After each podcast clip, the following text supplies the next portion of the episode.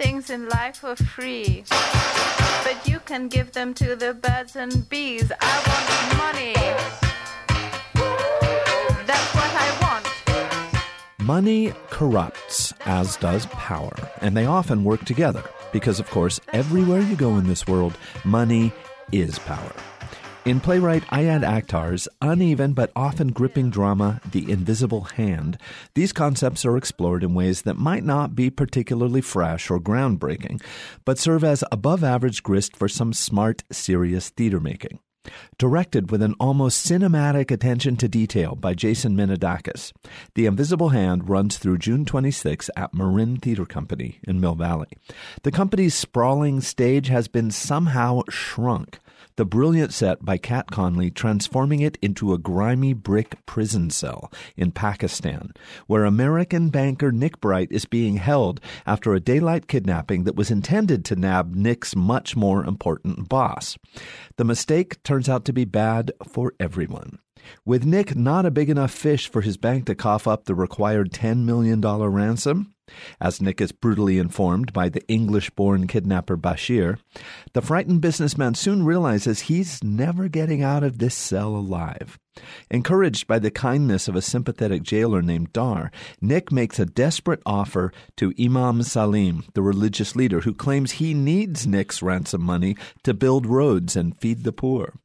If allowed access to information and a computer, Nick says, he can raise the ransom himself using the stock market and a series of tricky insider trading moves. It's a great idea for a play, and for the first half, as Nick trades his way to a million, then three million, then five million, the tension rises powerfully, added to by quiet scenes of Nick patiently working to dig his way out of the cell at night. The second act loses much of that torturous tension, or more accurately, allows it to evolve into a different kind of torture, as a series of setbacks lead Nick and all of us watching to begin to doubt he'll ever reach his goal and earn his freedom. The playwright's best idea is that the enemy of the story is not the kidnappers but the destructive power of money itself. Unfortunately, that is explained through long, exposition heavy conversations that, while rich with information, are a bit like listening to an economics lecture in college.